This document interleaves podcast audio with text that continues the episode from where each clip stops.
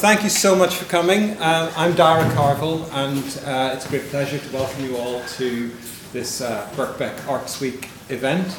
Um, our guest this evening is theatre maker Andy Smith.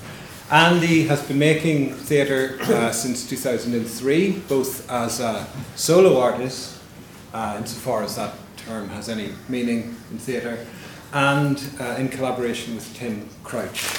Um, as a, his work as a solo artist includes All That Is Solid Melts Into Air in 2011, Commonwealth 2012, uh, The Preston Bill 2015, and most recently Summit, which premiered in Brighton only last week and will tour next year.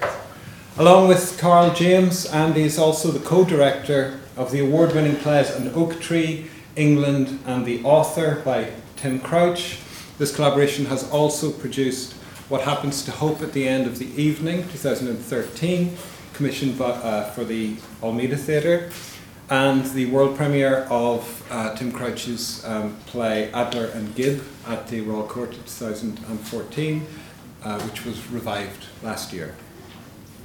In an essay about what happens to hope at the end of the evening, the playwright and critic Dan Rebellato wrote the show sort of affirms the value of the theatre both as a way of diagnosing what separates us and as a means of bringing us together.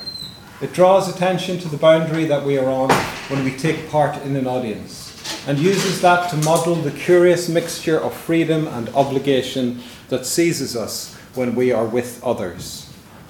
Now, it's tempting to say that this is the territory that Andy Smith has made his own, but that would be wrong, I think, because his work is not ultimately about creating a space of one's own, but about creating a shared space, a community, a commonwealth.